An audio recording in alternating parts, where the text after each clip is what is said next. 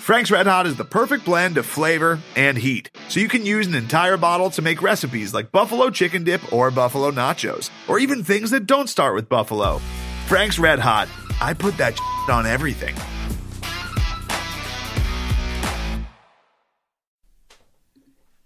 Hey, Craig. Indulge yourself. Read only what you need from them. Recruiting rankings are the only thing we have to talk about. yeah, yeah, that's about it right now. Yeah. Um, I mean, usually this time of year, that'd be the only thing we have to talk about, honestly. That's true. uh, but yeah, this is Podcast Versus Everyone. I'm Craig Powers. Uh, with me, as always, is Jeff Neuser. Um, yeah, we don't um, have a ton to talk yeah. about this week. Uh, I mean, we but, could be talking about how baseball was getting ready to go, you know, make their run to the College World Series, but yeah, of course, you know, um, missed out on that one. We'd still be basking in the um, N C double A championship um, from Kyle Smith's squad.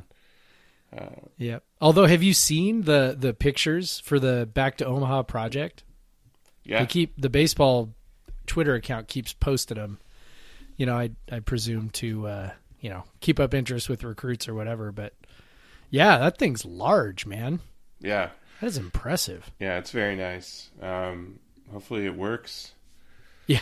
Um, well, I think it... we've talked about this, right? I mean, like with baseball, you know, U W was, and you know, was traditionally behind us in baseball over the years. And then, um, you know, basically there, there was a, there essentially was a line in the sand. Like they built their new facility and all of a sudden all the in-state kids we were hauling in, all of a sudden were, they were going to Washington instead. So, um, this should level the playing field a little bit. Same thing with, uh, you know, Oregon State, same deal.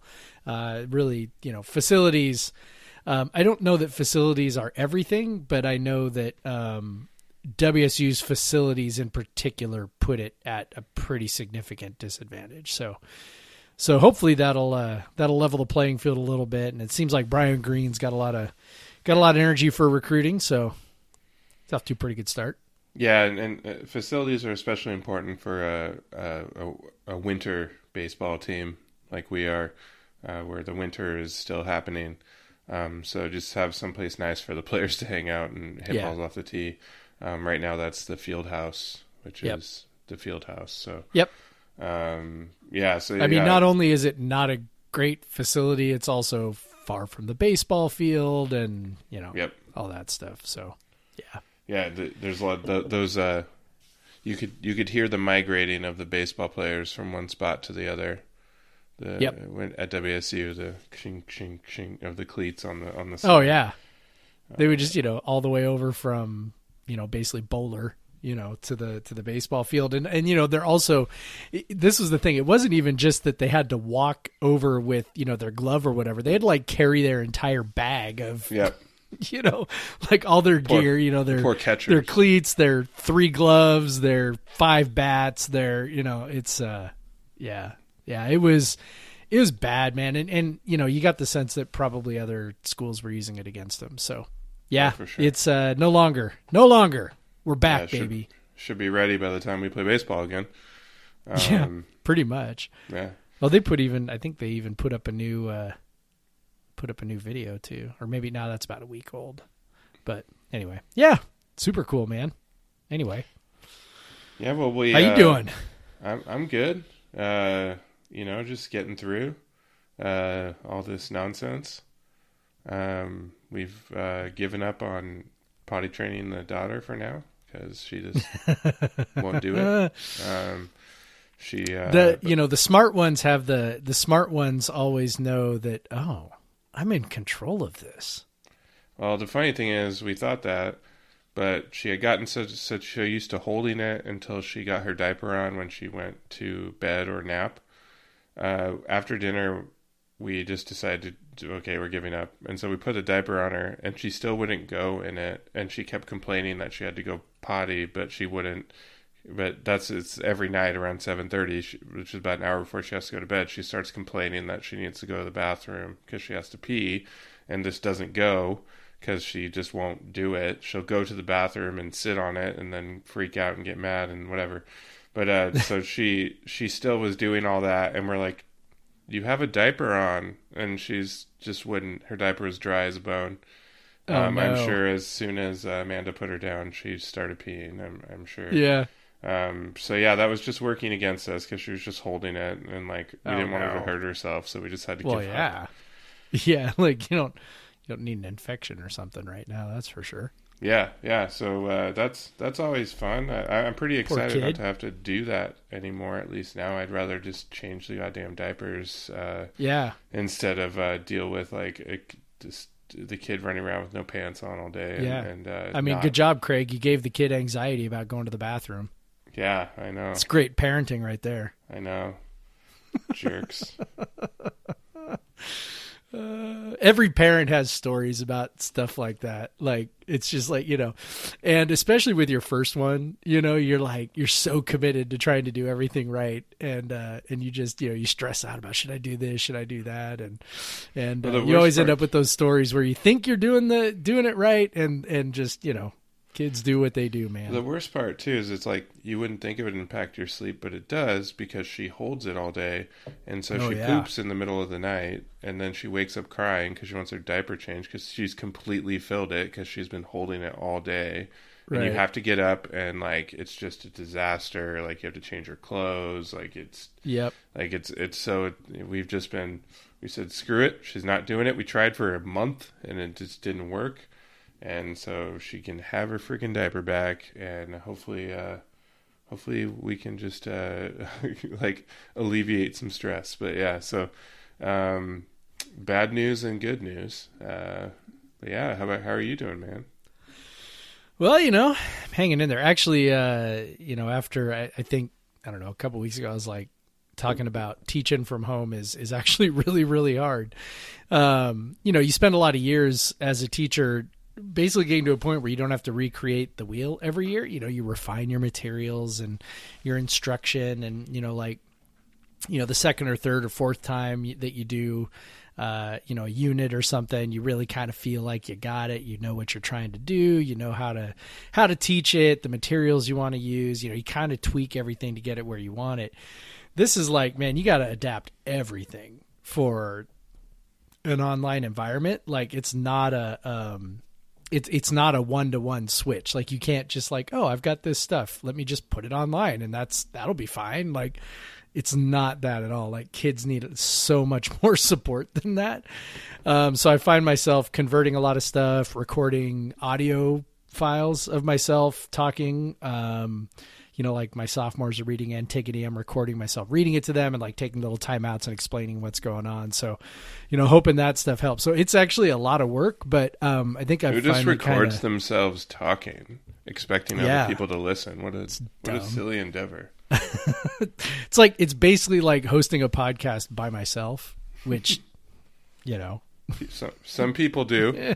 Some people do that, uh, with no guests ever whatsoever. But, um, yeah, so I kind of feel like I'm getting to a point now where some things are settling in a little bit. I'm getting a little bit of a routine. I'm, uh, working a little bit ahead now instead of behind. So like my, my, le- my stuff's already ready to go for tomorrow. So I don't have to, you know, when I work on it tomorrow, I'll work on, you know, Friday's stuff. Like that all is, Uh, that's all very useful. For, for a while there, it was pretty stressful, and um, I feel like we've gotten the kids in a little bit of a routine too. I mean, that's what's really hard. Like the kids, you know, again, you know, children don't, um, they're not real self-starters for the most part. They're not real self-motivators. So you have to help them. And, you know, like my, uh, my seventh grader, you know, really kind of struggles with math and needs a lot of hand holding. And it's like, okay, so if I'm holding his hand with math, I'm, I, I'm not doing my job. Right. So, um, It's it's a lot of hours. It's a lot of hours of education, and um, this is definitely harder on the whole than uh, than actually going to work. But getting a little better, I think. And I got lots of reasons to smile. Got a lot of yard work done the last couple of days, so enjoying the sunshine a little bit. It stopped raining for a couple. Of, well, it rained a little bit last night, but well, I've actually I've rained been pretty hard last night. My I I'm not much of a yard work person, but I have been updating my inventory in my cellar, which takes many yes, hours. Yes, you have. Um, so I've I've logged a lot of beers. I still have quite a few more. do you to go. Do you want to say how much a lot is, or do you want to just leave it out there for people to guess? I'll, I'll let people guess because I'm not done yet, so I don't have a I don't have a final number. Uh, but it's uh, you you you can uh, send a guess if you want to podcast versus everyone at gmail dot com. How um, many beers are in Craig's cellar? Yeah, that's the uh, guess. Not including like I P As and pilsners and stuff in the fridge, of course, but uh, right, like just the just the the you know cellarable aging stuff. Yes, yes. So um, I'll I'll keep working on that over the course. I'm I'm hopefully done by the weekend.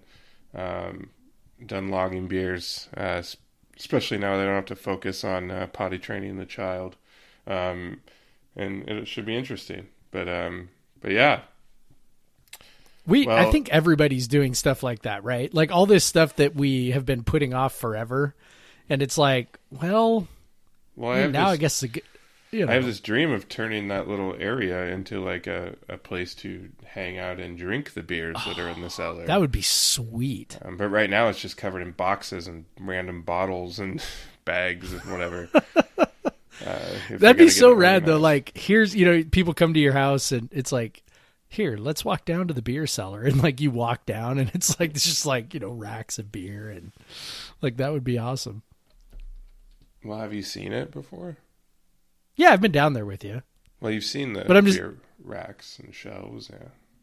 Yeah. I'm just saying like, it'd make it like a whole thing, I guess is what I'm saying. Oh, like yeah. A space where it's like, like a whole, like beer, like it, like a, like a little beer drinking church. Oh yeah. There. That's, uh, that's what I have planned. I have, I have some, uh, Some, uh, you know, tat, aluminum signs and stuff to put up and um, all sorts of stickers. And um, uh, we were uh, talking about getting some, you know, cheap lawn furniture to put down there. And, uh, yeah, whatever, whatever. And it should be fun. Um, whenever uh, yeah. I can have people over again, we can uh, hang out in the su- in the basement, especially in the summer yeah. because it's still, like, nice and cool down there in the summer. Yeah. Definitely. Yeah. Should we uh, talk about uh, Should we talk about actual sports? Yeah, something W S U related. Um, yeah. I mean, drinking is W S U related, but... Uh, yeah. Uh, so, yeah, um, we talked last week about how uh, W S U had zero commitments for the twenty twenty-one football class. Well, sure enough. Well. They have now one... a known commitment and one mystery commitment uh, to yeah. the twenty twenty-one class. Um, so the first commitment is a wide receiver, uh, Orion Peters, pretty cool name, um, rated as a three-star, a lo- I'd, I'd say kind of a lower three-star based on the rating, um, from California.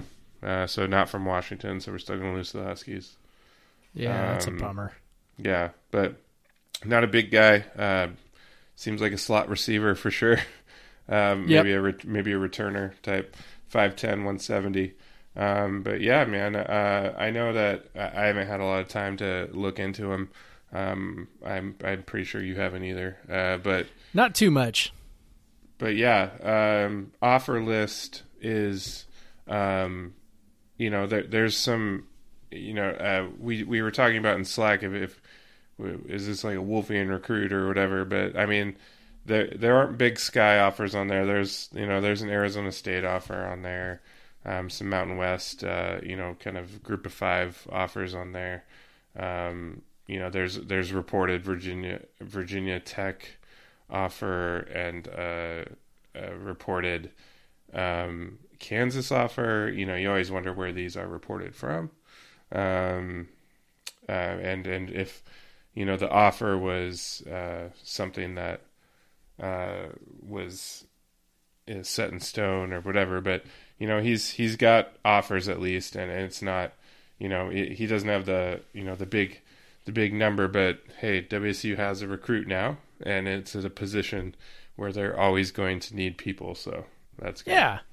I mean, it's a good start. You know, you don't, uh, it's always good to get the first one in the bag, and um, you know it'd be great if it was a big splashy recruit, but um, Yeah. But yeah, I think we're we're used to um, under in the Leach era, the first recruit all, was almost always, always a quarterback. Like, a quarterback, yeah. And so it was always like your big prize was right. like the guy right up right up the start.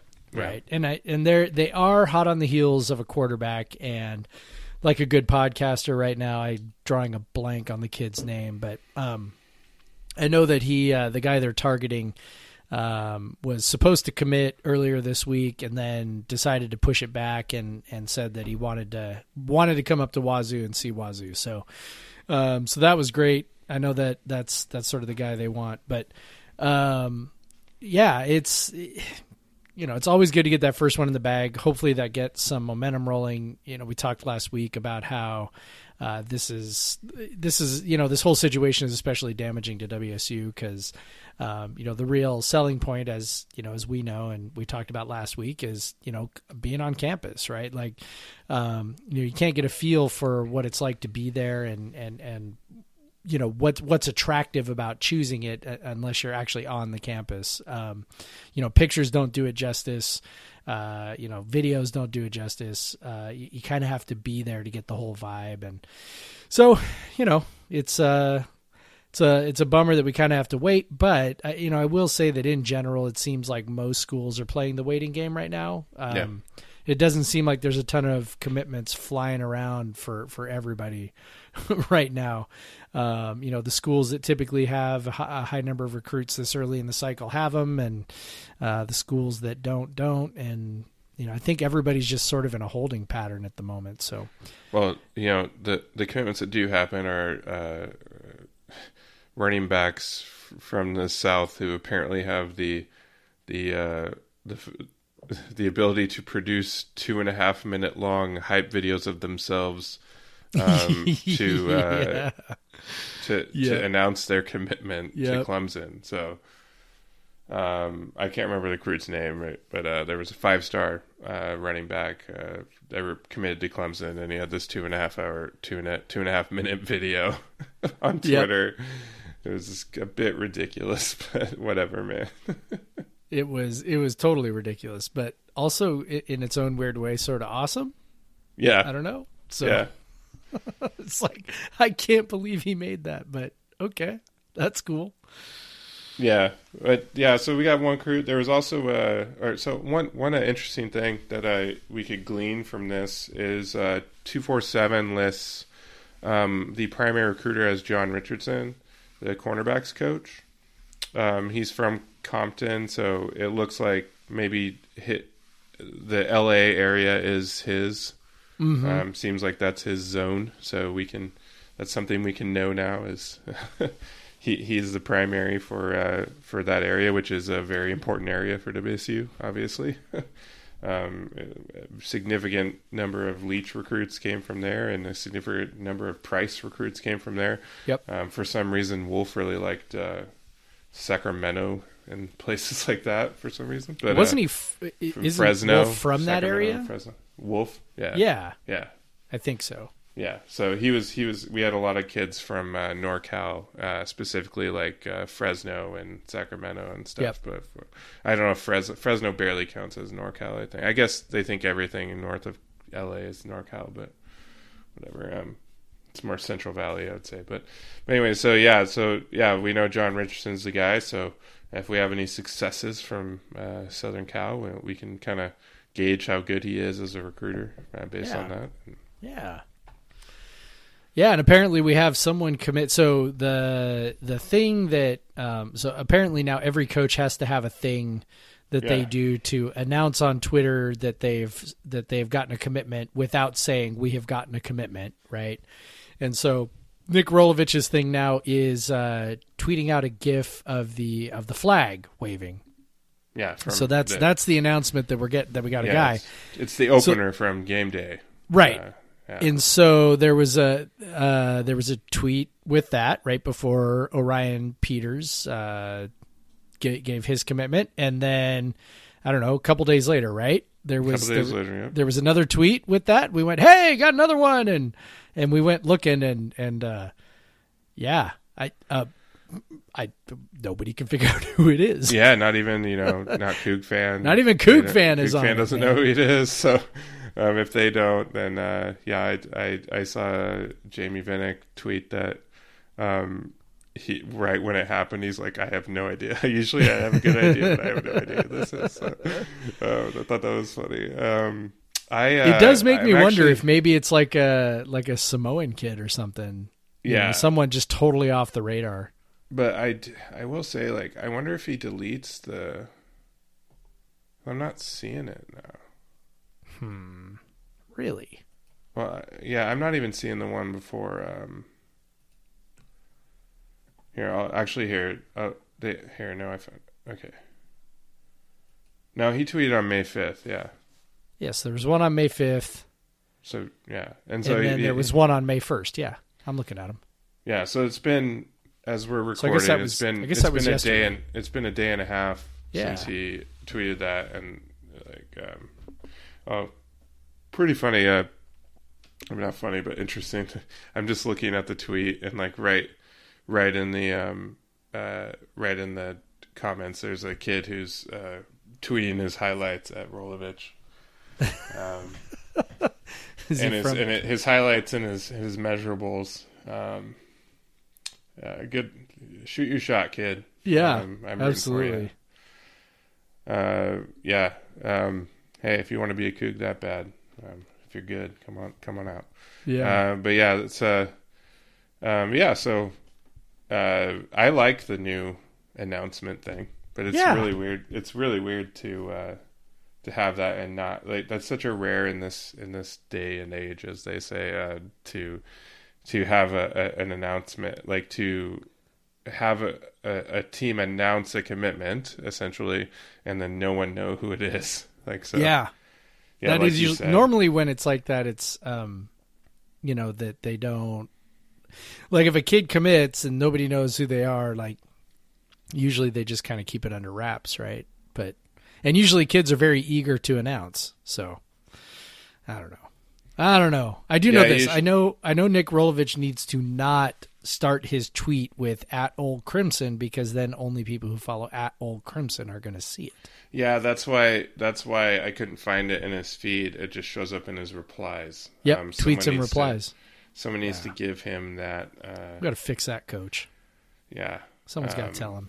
He just needs... Well, they. I, I remember Twitter at one point saying that they fixed that, but they didn't really. You still have they to have put not the period. You have to put the period before the... You have to put the, the period there, yep. yep.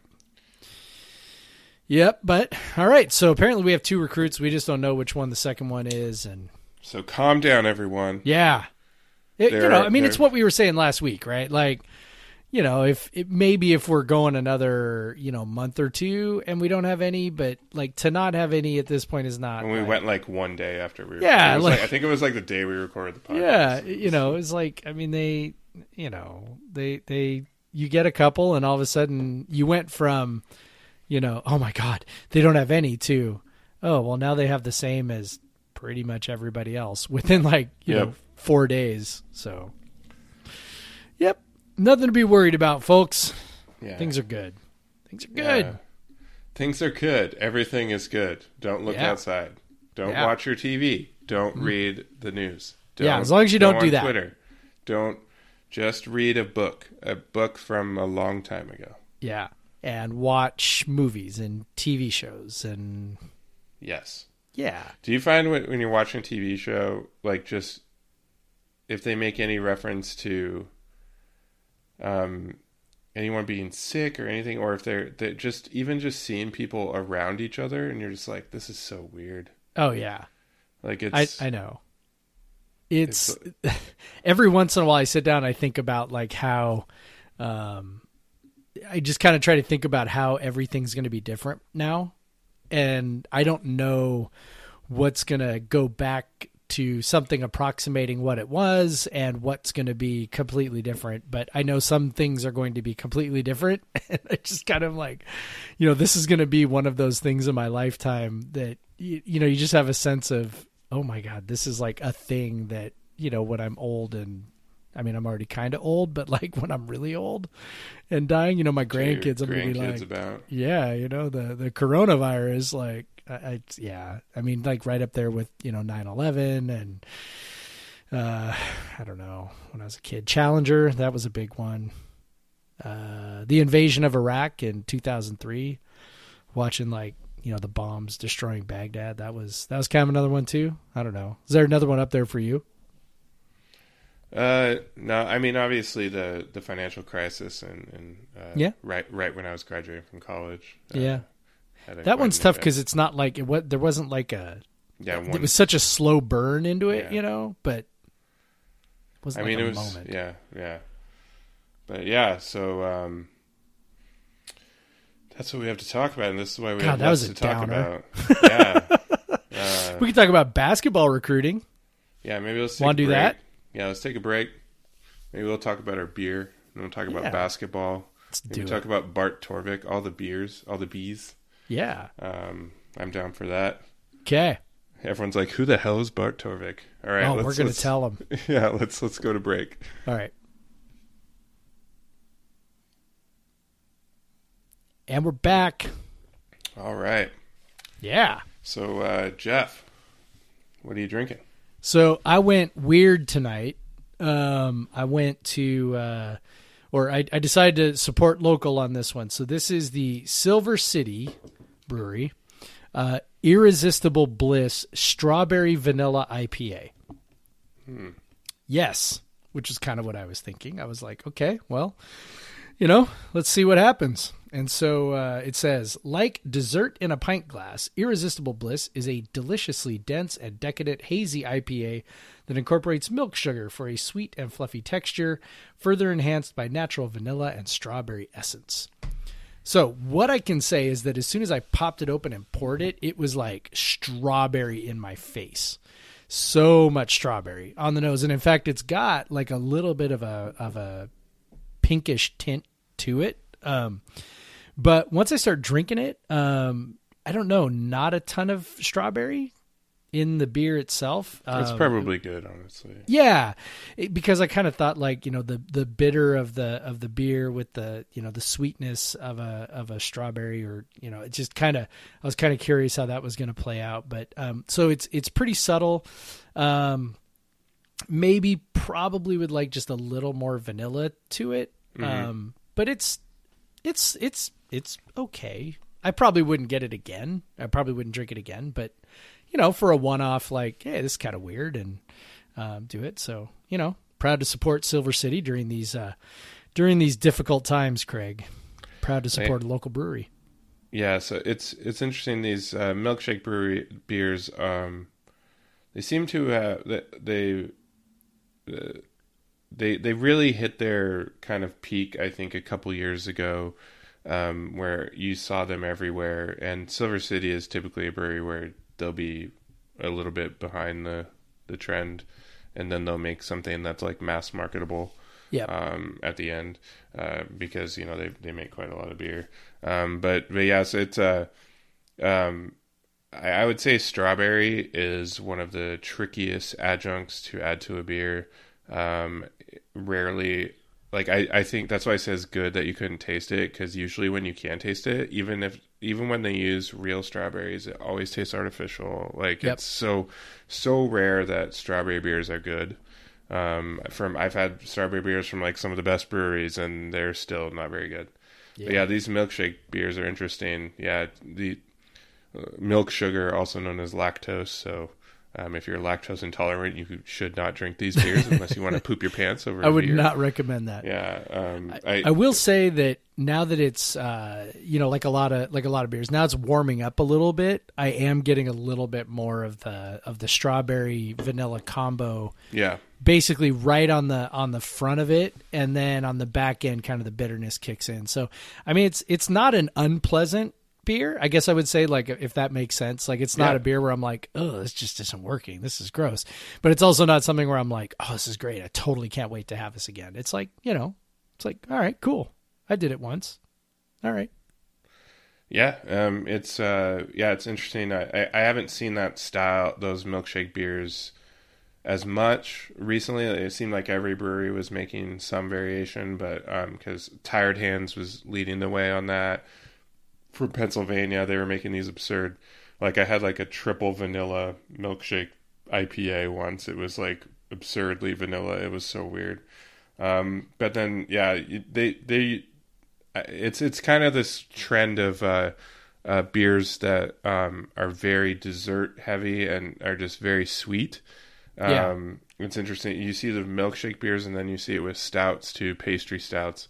And so you, um, you get these uh, beers that are like, if it says it's like a brownie beer, it tastes like brownie batter, and like it's yeah um it's it's been a, a, an interesting trend, and I think it's continued more with the stouts. I've seen it kind of fall off with the with the I P As, not as not quite as much, um but yeah, some of them are good, a lot of them are bad, um so if that one's okay, that's probably good. Yeah. like, that's that's kind of how I feel, like like it's like it's okay, and I you know and I could see some people actually really, really liking it. Like yeah, that's, for sure. So uh, for my particular palate, it's like, okay, it's something different. And, and I, you know, I dig doing something different once in a while. So yeah, I'm not a too much of a curmudgeon on styles and stuff. Like if people want to make weird, weird stuff with their I P As and with their stouts, like um, more for, more for people to drink. Like um, I, I like some of the sweet stouts. I, I don't like some of the others. I like some of the, you know, uh, sweet I P As. I don't, some of the others, it's funny. Um, yeah, but it, it is funny. Like these, a lot, like more and more beers are incorporating um, lactose and milk sugar.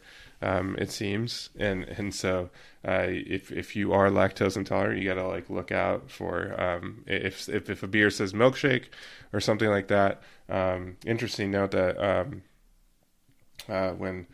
Uh, my friend Jeff was the brewer at other Jeff uh, was the brewer at um, Three Magnets. He's lactose intolerant, and so when they brewed their milkshake beers, they only put vanilla in it. They did not put um, milk sugar in there because uh, he himself would not be able to drink it. So yeah, um, uh, so yeah, he's got to watch out for that. It's kind of funny that even just that little bit of lactose uh, uh, screws people up.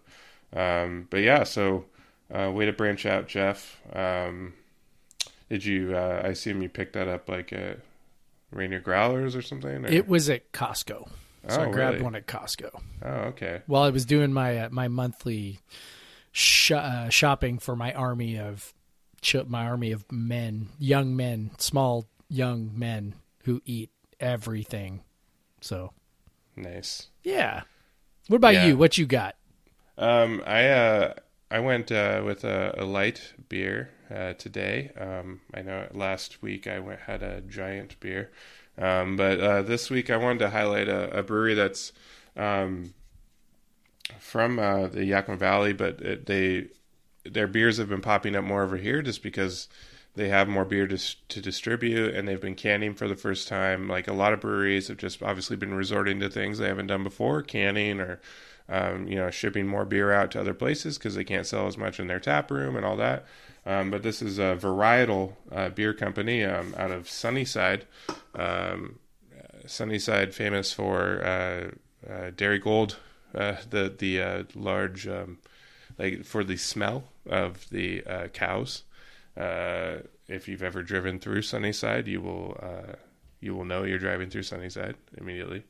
Indeed, um, it's, got, it's got a funk to it. Um, but uh, Varietal, honestly, is. Um, It's probably my uh, my favorite. Uh, obviously, I'm from the Yakima Valley, and I have family there still. And, and um, it's my favorite uh, brewery in the valley. I think their beer stacks up with uh, um, almost any. Like it, it's one of the top breweries probably in the in in the state, if not the Northwest. And um, they're just cranking out a bunch of different styles. They're very good at what they do.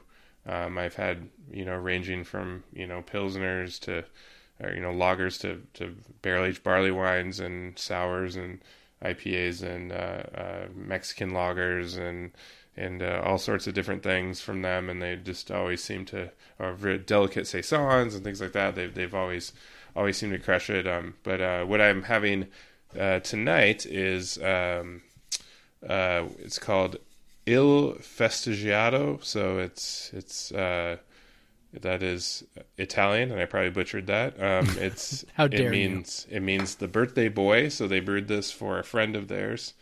Um, uh, it is a f- big boy, a four and a half percent dry hopped lager. Um, they say take lager. Take it easy, I think, Craig. Yeah, take it so, easy. But it, it's dry hop with a mosaic and um, So I think they used the Italian um, name because uh, this is kind of like a Italian Pilsner is a, is a style that's on the rise. Uh, basically, uh, what the Italians are doing is taking like traditional Pilsner recipes, but then like dry hopping them with new hop varieties, like the new European hop varieties and stuff. So like the more fruity, uh, citrusy um, hop varieties, and so um, you're getting you're starting to see like Italian lagers, Italian Pilsners uh, pop up. Um, and they've, it's quite tasty because you take, you get the dry hopping, which you typically see in I P As. So you get like the aromatics of the beer or the hoppy aromatics. Um, but then you get this like nice, clean, um, easy drink and finish. And, uh, this one is very well done. Um, um, I, I kind of, ch- I was chugging through it and I, I slowed down, um, so I could, uh, have some while we were talking about it, but, uh, yeah, it's very tasty, and uh, it will not put me on my back, and um, I could drink. I could drink it all day. Um, and yeah, those are out, nice sometimes, actually. Yeah, check out Varietal if you. Oh, I drink. I drink a shit ton of lagers. Um, the craft lager game. Craft breweries are crushing lagers right now. Uh, they're and it's become a viable uh, thing to sell. Enough people are buying craft lagers that just uh, in time for summer that, too. Yeah. Yep, exactly. Um, but yeah, so it's, um, yeah, it's great. Good beer, very good beer, uh, very good brewery. Um, if you're, you know, if you're around a tap room and you see Varietal on tap, um, I highly suggest checking out whatever, whatever it is.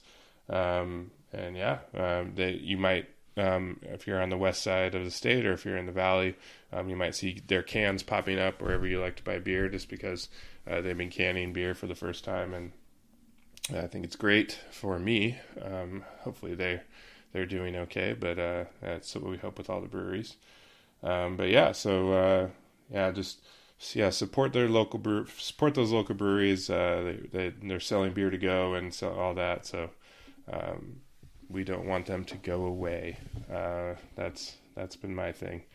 Um, but yeah, so uh, beer. Um, now, how about basketball? Basketball. There's actually not any news.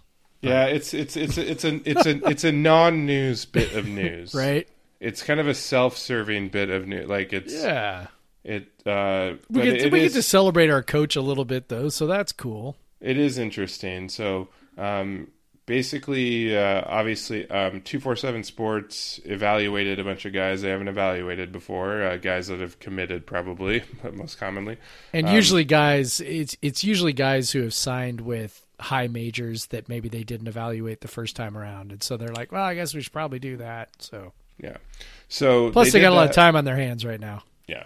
So so they previously, uh, the only player that was evaluated by two forty-seven or any of the major services Um, on the four-man recruiting class was Dishon Jackson, of course, who we've talked about, um, four-star on two forty-seven and uh, three-star uh, top two hundred overall, top two hundred um, um, when you take all the services, top one fifty when you take um, the uh, uh, two forty-seven rankings. So he's definitely one of the better recruits W C U's ever had, uh, particularly for a big man.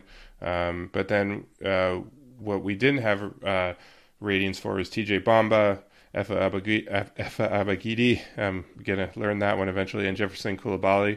Um, but now they all got they all got three-star rankings. Um, um, Bamba and Efe Abogidi, some pretty high three-star rankings.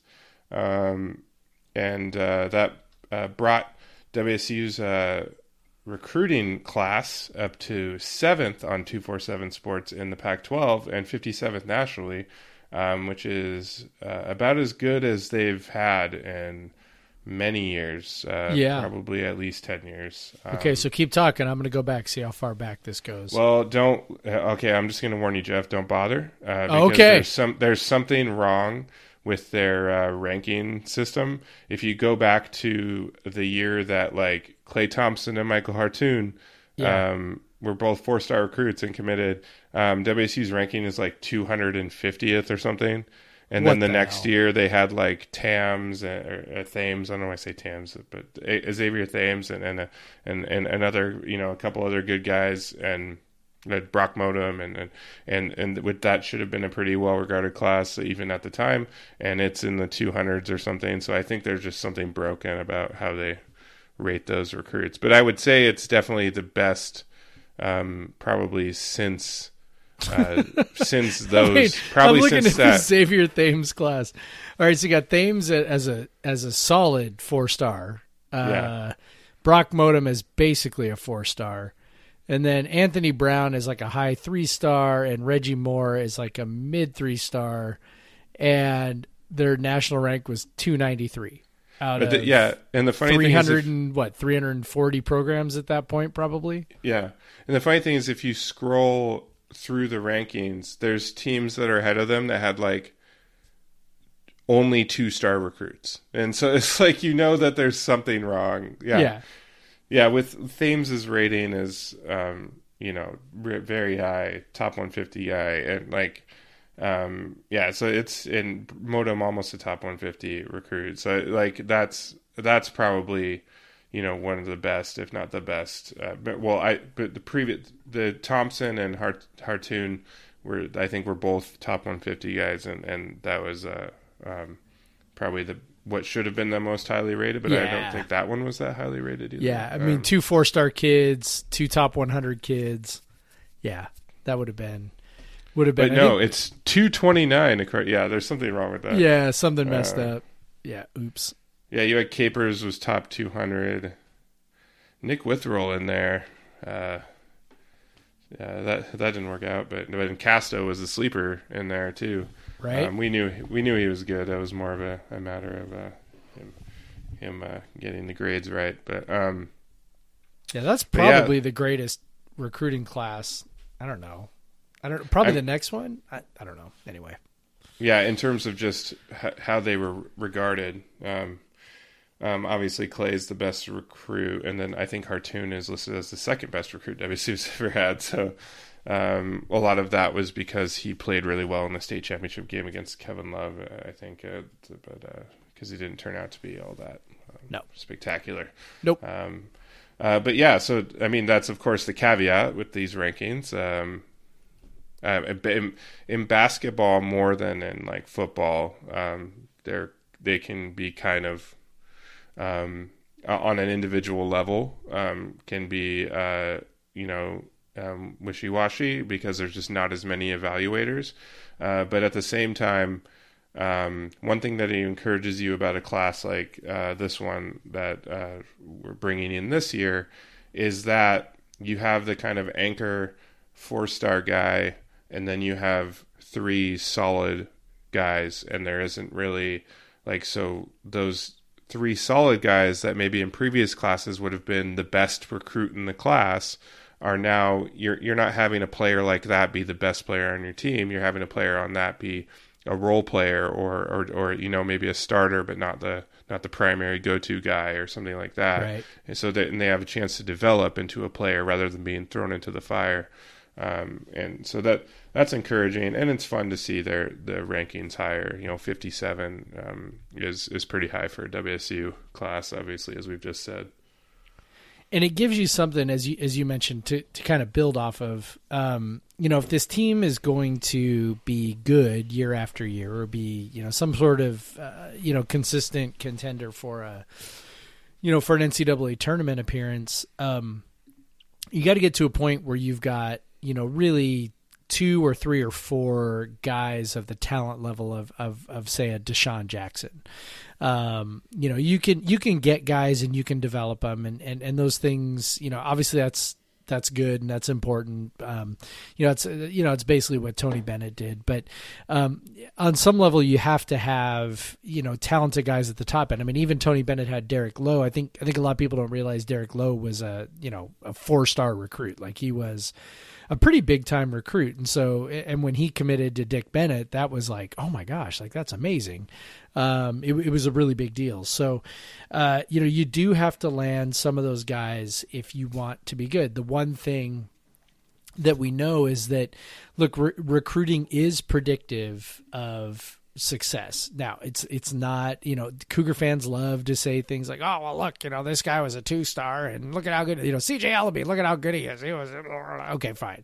I mean, you can take a whole bunch of examples, but you know, we've talked lots of times about how, in general, if you want to be successful or build a successful program, you know, your recruiting has to be at a certain level. And I mean, even Tony Bennett, you know, Tony Bennett was not doing what he did with chopped liver. Like that just wasn't, that just wasn't what he was doing. And then even at the end, you know, I mean, he was recruiting guys. I mean, you know, we were joking about this on Slack today, but you know, if Tony Bennett hadn't left, you would have had a young core of Klay Thompson and Xavier Thames and Brock Motum, which is like, like, holy shit. Like that would have been, you know, basically, uh, you know, a top one hundred guy in Thompson, a top one fifty guy in Thames, and then, uh, you know, maybe a top two hundred guy in Brock Motum, right? Like, and it, so that would have been a tremendous core with lots of talent.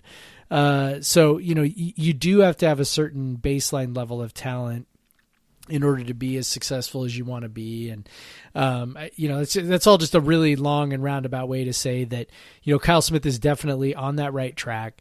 Um, you know, he's looking, he's doing exactly what, you know, I advocated for when, um, you know, when Ken Bone was fired and, and Bill Moose was looking for the next coach. I was like, hey, you know, we need a guy who is going to, you know, look, look at places where he can recruit that, you know, maybe, um, you know, not necessarily hidden guys, but just, you know, expanding the, the range of places where you look for guys.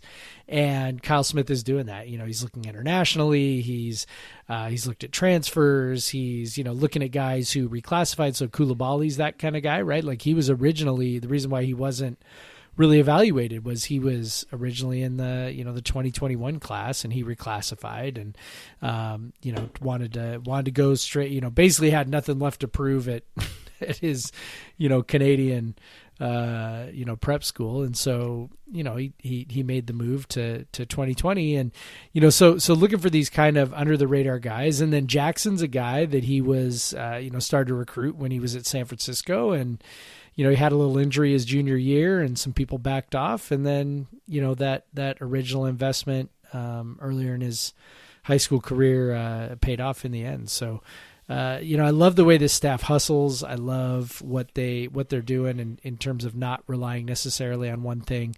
Um, one thing that comes into, you know, stark, stark relief at this point is, is just seeing just how damn lazy Ernie Kent was and just how flawed Um, his strategy was, if you can call it that. And um, so, yeah, this is, this is fun. You know, you can look at this class and think, all right, you know, this, this class and, and some of the, the upper level guys, uh, you know, from last class, I don't know that they're all going to turn out great, but um, you know, you can certainly see that Noah Williams is a good piece and Markovetskyy is a good piece. And I don't know, you can see a foundation. I don't know if it, if it translates into uh, an N C double A appearance this year.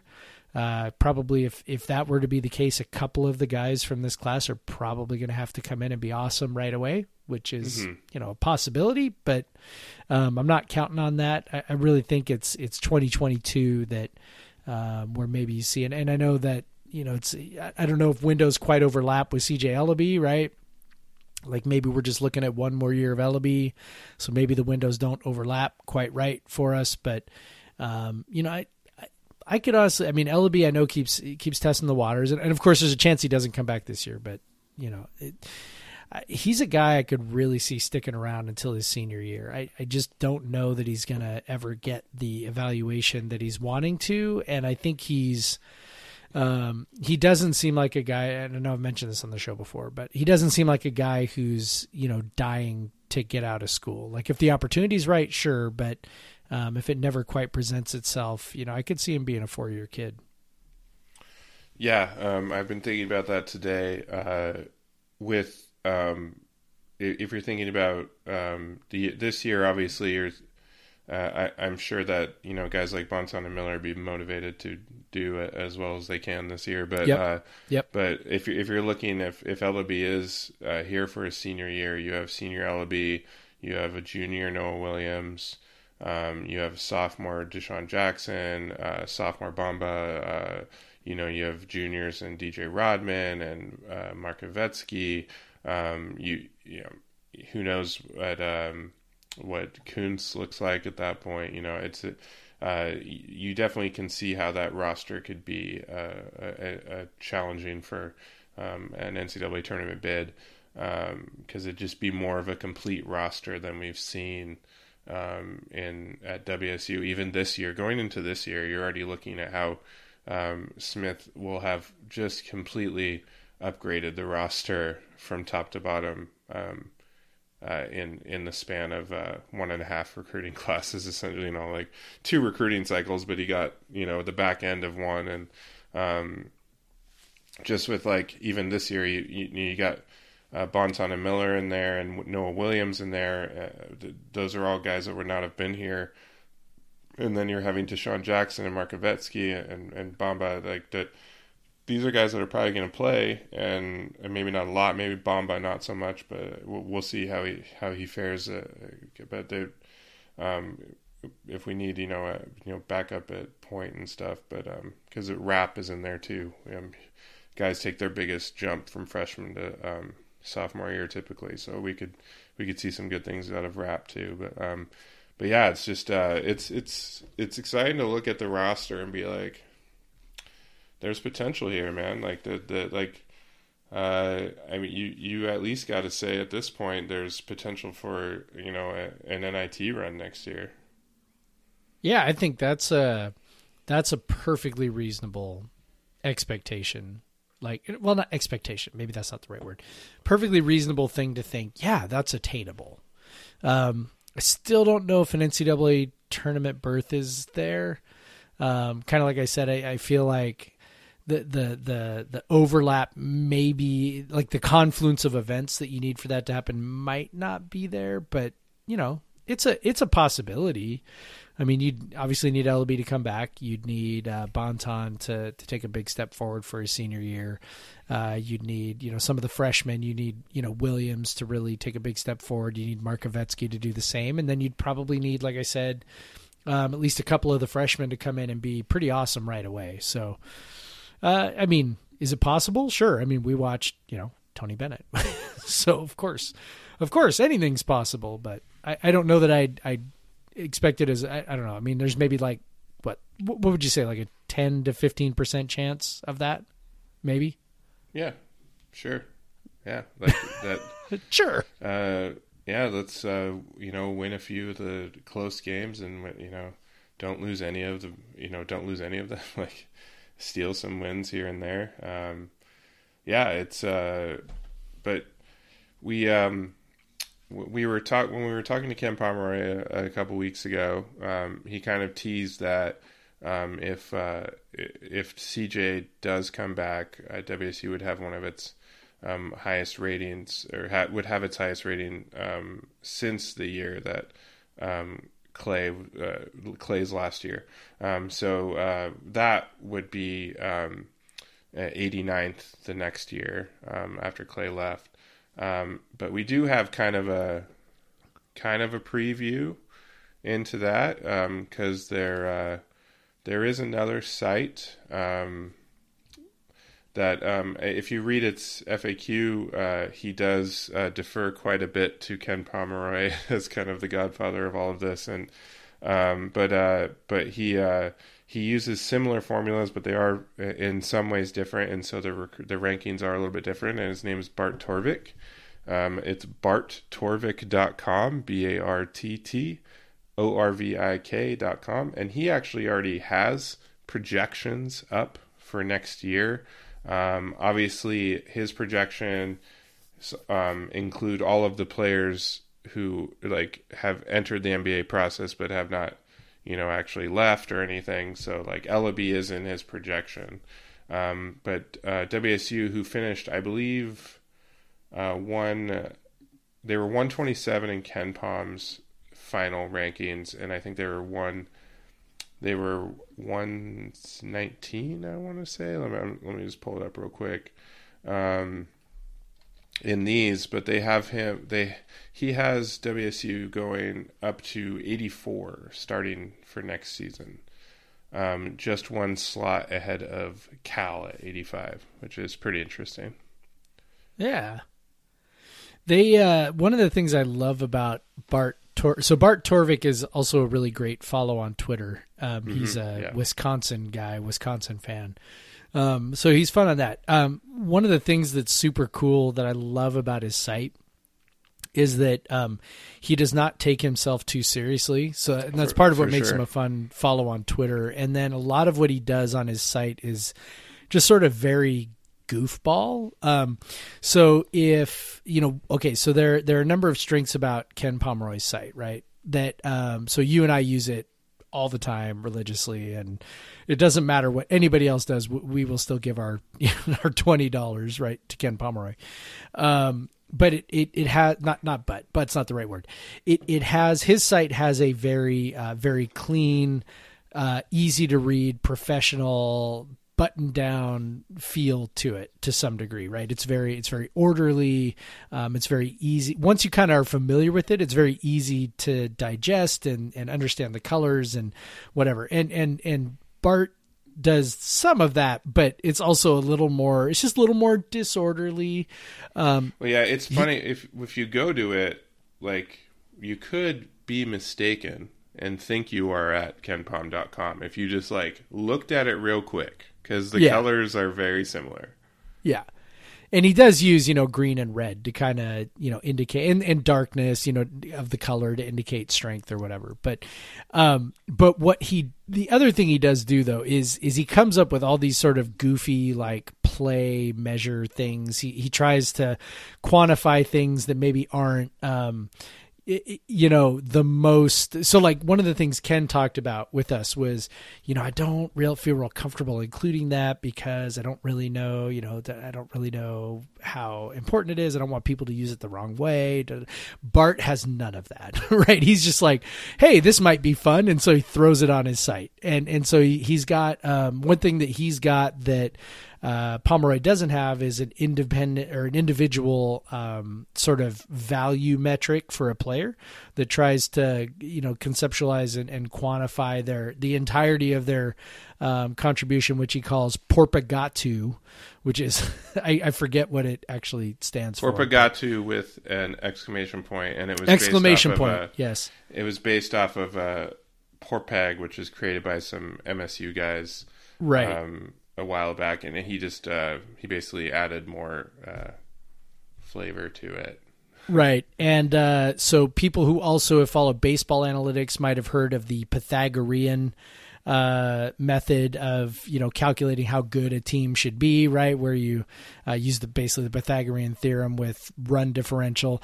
Um so his his own uh calculation of team, so Ken Pom uses uh, efficiency margin, right? So adjusted efficiency and margin. Ken used to use uh, Pythagorean, but I, yeah, um, he doesn't and, anymore. And, and he doesn't anymore. Well, uh, Bart calls his Barthag, mm-hmm. as that's his that's his rating. So anyway, it's, one of the things I love about it is it's just kind of goofy, and he's not afraid to kind of throw a thing out there, even if it's not maybe the most um, you know, analytically rigorous thing. He's just like, hey, take it for what it's worth. This is a thing, and and uh you know, feel free to play around with it. So yeah, it's it's a cool thing. So I would I would totally recommend people who are interested in this sort of thing to go and go and play around. We're only uh projected to be, let's see, one spot worse. So you said one spot better than Cal, one spot worse than Arizona State. So for whatever that's worth.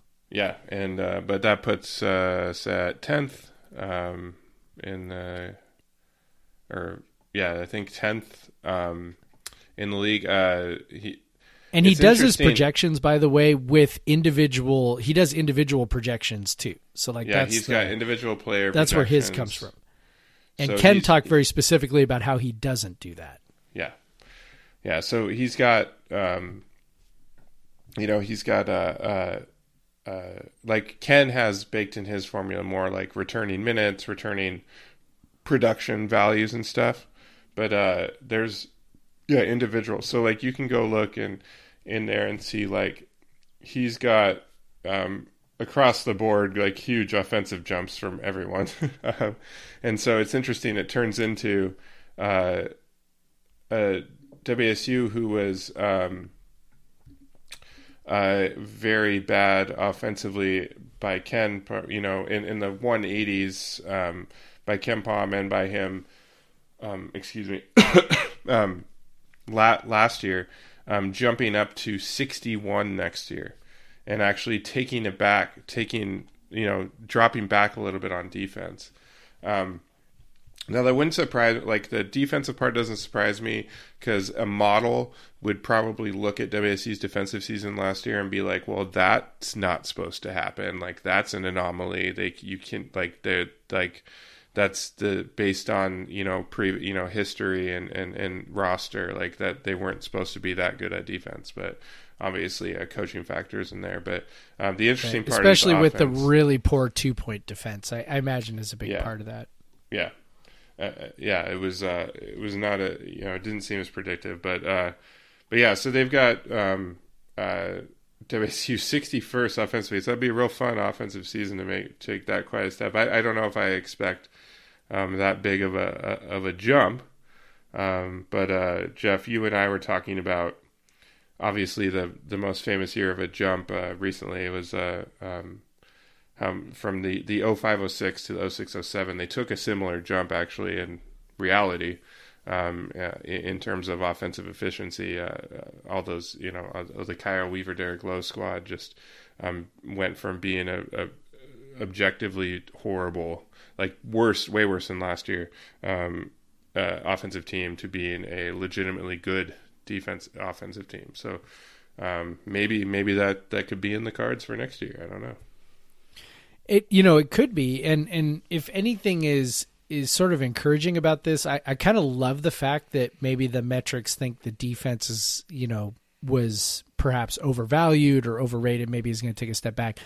There is no, if you gave me a, a, a bet, you know, if you, if you were like, hey, would you like to place a bet on whether the defense improves or gets worse from this year to next?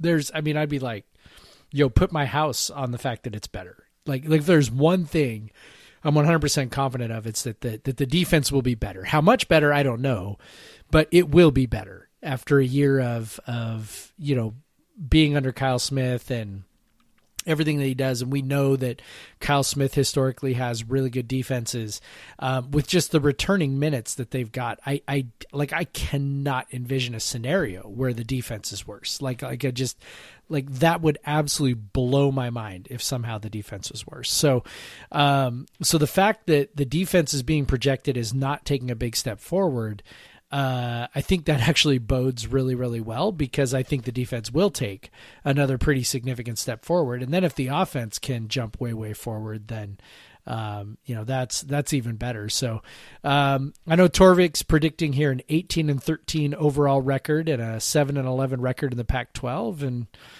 you know, if you're talking N I T, that's, that's a pretty squarely N I T, uh, you know, type record. I do find the, uh, the far right, um, Uh, column that uh, expected loss percentage of an elite team against non-conference slate. Um, this is kind of give you an indication of how bad how uh, bad W S U's non-conference schedule is. So the expected win-loss of an elite team against theirs, loss percentage is ten percent, um, uh, while against Arizona State's is twenty-two percent and Cal is nineteen percent. So basically, you're, you're expecting twice as many losses of, from an elite team, um, for uh, Cal and Arizona State's uh, uh, non-conference schedule versus W S U's, so which is like, you know, roughly one or two um, losses, but still, it's uh, uh, that that's the one thing that could hold them back. You know, if if if depending on what the eighteen wins and the seven wins are, um, if they would be an N I T team or not. But eighteen and thirteen sounds, you know, that I, I think that would that that would be a, a sufficient number of wins to build some uh, real. Uh, uh, you know, fan excitement around the program. They haven't announced next year's schedule yet, so I'm guessing that maybe goes off of, you know, just kind of historically last year's schedule. Yeah. What they but do, I, but I don't know. Like yeah. I'm, I, I wouldn't expect, uh, I wouldn't expect, uh, I don't know. I guess maybe, um, we could have, um, gotten some ones. I'm sure there are some still leftover agreements. Um, Maybe, but it, we'll see. Um, I don't know if you were if you were uh, if you were Smith, um, and put and Smith and, and and the basketball program putting together a schedule. What would you do? Would what would you be? Looking well, I'd to? play Gonzaga first. Yeah. Okay. No, well, Jeff, that's that's not going to happen. um, Wait, are you saying are you Gonzaga's scared? Is what that is. Well, they probably, at this point... Um, scared. I mean, if you're projecting W S U to be a top one hundred team, there's no reason anymore. Like, what what reason does Gonzaga not have to, like, it's not right. bad for their, it's not bad right. for their uh, R P I or whatever, whatever the new thing, and it's not, right. it, it, it, like, it's actually, if you win, it's a legitimate win. If you lose, it doesn't hurt you that bad. Like, so, right. like, and it, it still boosts your schedule regardless. Right. Um. So, um, you can say that we're just this shitty program, but, you know, now uh, we got a legitimate coach and legitimate staff, and uh, who's already, if you think about the the from finishing um two thousand finishing uh Ernie Kent's last season at two hundred seventh on Kempom to being projected probably on Kempom in the mid eighties to start Smith's second season, uh that's quite a big leap um into kind of relevancy. Once you, I feel like once you as a um as a as a major conference program, you gotta live in that top one hundred. Like, it, you're You're really failing if you're if you're cons- consistently outside of that. Right. Then you're not where you need to be. Like, t- Power Five programs should be, or Power. You should six, be in the top one hundred automatically. In, yeah, every like year. You should never fall outside that. Well, and that's the type when we're talking going back to the recruiting class. Like, this type of recruiting class is the type of recruiting class that if you're getting year in and year out, you're going to stay in the top one hundred just based on talent alone, and and, and especially considering we have, you know, a, a, a talented coaching staff as well. Yep. Yep. So I, uh, I don't know, like, I would probably see W S U has maybe a little harder time with the schedule because, um, you know, they're not a number. So college basketball has been trending away from, you know, big home and home matchups between powerful teams. Um, They've been trending more toward teams playing in, uh, you know, playing in these neutral site tournaments, right? So last year, what they, what they go Cayman Islands last year, right? Um, for their tournament, you know, in years past, they've gone to Hawaii or whatever. Um, right. So college basketball's really been moving toward that that kind of environment for teams to play, um, you know, other sort of maybe higher profile teams. So, you know, and W S U's always been at a disadvantage, right, for scheduling, you know, interesting non-conference games. I mean, I, I mean, I went to the game against Kansas State, whatever that was, like, you know, eight years ago or, you know, something like that, right? So was that when Klay was there? No, that was that was Ken. Uh, yeah. Maybe it, I don't even remember, man. It was, was it, it was, was the year that Apple right? Cut was. The, so it was the year after Klay left. Yes. I want to say. Because it was, I think that's right, or maybe it was the was it the twenty twelve Apple Cup? Like I, the night I before. think that's so what it was. It was. Two, two, the second season after Klay left. So yeah. Anyway, it's um, um, I remember going to that around. and yeah, super exciting, you know. But well, that was I, a that was a Pac ten Big twelve uh, agreement. Yes. Is the only reason that I think happened. so. I yeah, think it was. It was. So. I'm pretty sure it was. It was like yeah. a it was like a series they were doing. Yeah, we need so. I don't know that there's a whole lot different they can do with the schedule unless they're going to go play, you know, like basically agree to go play someone on the road that is tough. Um, right. Which, you know, might not be a bad idea. You know, maybe you go play. Maybe, maybe um, you go play Oklahoma State. Yeah. yeah. uh, I don't know. Let's not do that again. But, uh, you know, I yeah. So it it's I think you're probably traditionally going to have a weaker schedule because you've got, um, you know, you've got to be able to get teams that want to come to Pullman, and those are typically going to be weaker teams. They're going to take any, you know, paycheck they can take. Um, you know, a lot of those teams will be, you know, making sort of a, um, they'll be they'll be doing a little bit of a. You know, tour, right, where they'll play. Sometimes you'll see a team will play us and then play Gonzaga or the other way around, mm-hmm. and um, try to make their money. Then maybe hit way. up so, Seattle U or something. Yeah, like almost a little bit of a barnstorming type type tour. So, um, yeah, I mean, I, I'm okay with the week non-conference, and you know, hopefully they play somebody interesting in a in a you know in a tournament, and you know, maybe we get to a point where you know we can get Gonzaga to not be scared of us anymore. Or think we're good enough. Yeah, no, it's the, that's not the issue anymore. Like, like it's they know the issue is that they, they don't want to give us any kind of foothold at all. No, like that's yeah. that's it.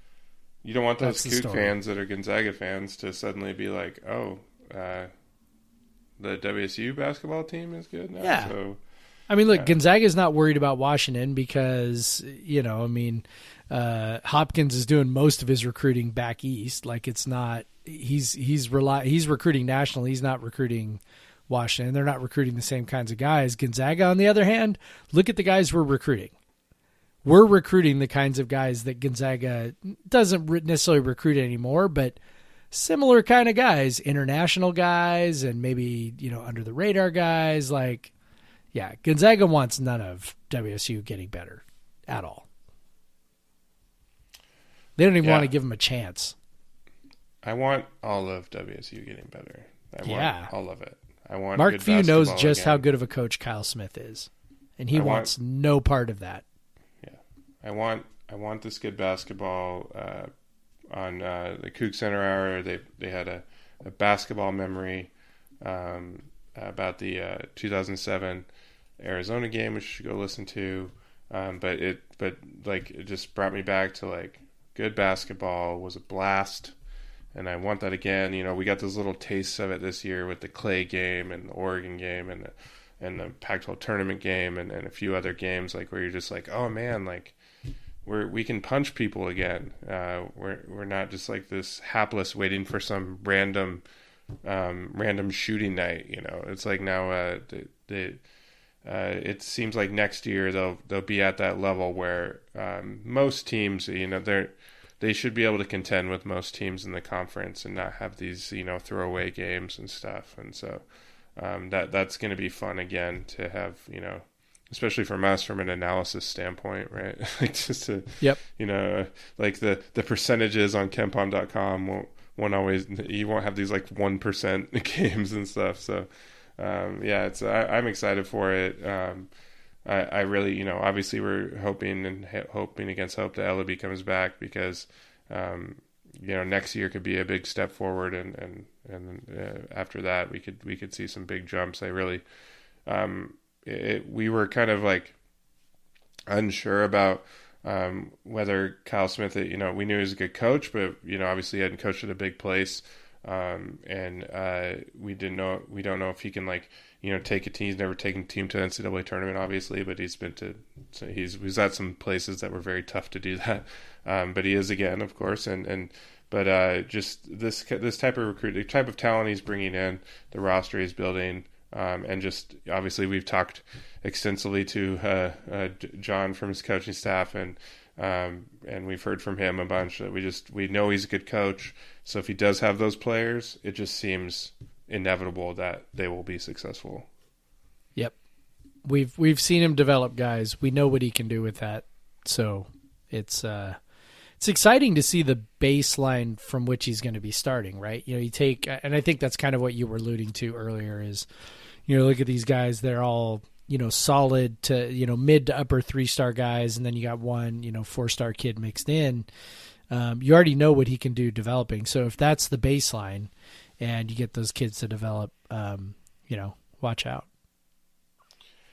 I'm hyped. Um, hyped. I love basketball. Cougar Center is a basketball blog. Don't let anyone tell you different. uh, and this is a basketball podcast. Don't let anyone except for that kick-ass run and shoot breakdown that Jesse did today. Oh yeah, definitely. My goodness, um, definitely read that. Um, go on Food Center. You got nothing. That was else a nice to do. Surprise. I didn't know that was coming. Yeah, Jesse. Jesse's. A I fun, run the place. I had no idea. He's a fun writer to read too, um, and uh, I, I like his. I like his way of writing, and um, uh, and just wow, just. Uh, in-depth, thousands of words, learning about one type of route, basically in a in, in the run and shoot. So I I uh, I highly recommend uh, reading that. And it's uh, what if he if if he delivers on what he promises, which I assume he will. Uh, it's just going to be one of a of an X number series of learning the run and shoot, um, which will be a fun uh, a fun resource to have on our website. Yep. Yep, we'll uh, we'll do it big. I know that Brian Anderson's got something in the works too, uh, if he finishes it. Maybe he's listening all the way to the end. I don't know. I'll find yeah. out later. That'll yeah. be pretty funny. But I've seen yeah, it. It, it just needs some. Uh, he was doing a little massaging on it, and uh, apparently not done massaging it. So, but it'll be awesome when it comes out. I'm telling you that. It'll be a happy ending. Yeah. I, I see what you did there. Yeah, thank you. With the massage and... Yeah. Yeah, good job. Yeah. Seems like a good place to... Uh... to uh, do the plugs. Uh, it does. Well, yeah. Um, well, uh, you uh, should subscribe if you are listening to this. If this is like the first time you've listened, then welcome. Um, you Sorry. go back and go back and listen two episodes ago, please. um, uh, but hit subscribe. Um, rate us five stars. That helps people find us. Uh, leave a comment. People like to read them. Um, tell them about how much you love hearing about me trying to potty train my daughter. Um, I know you do.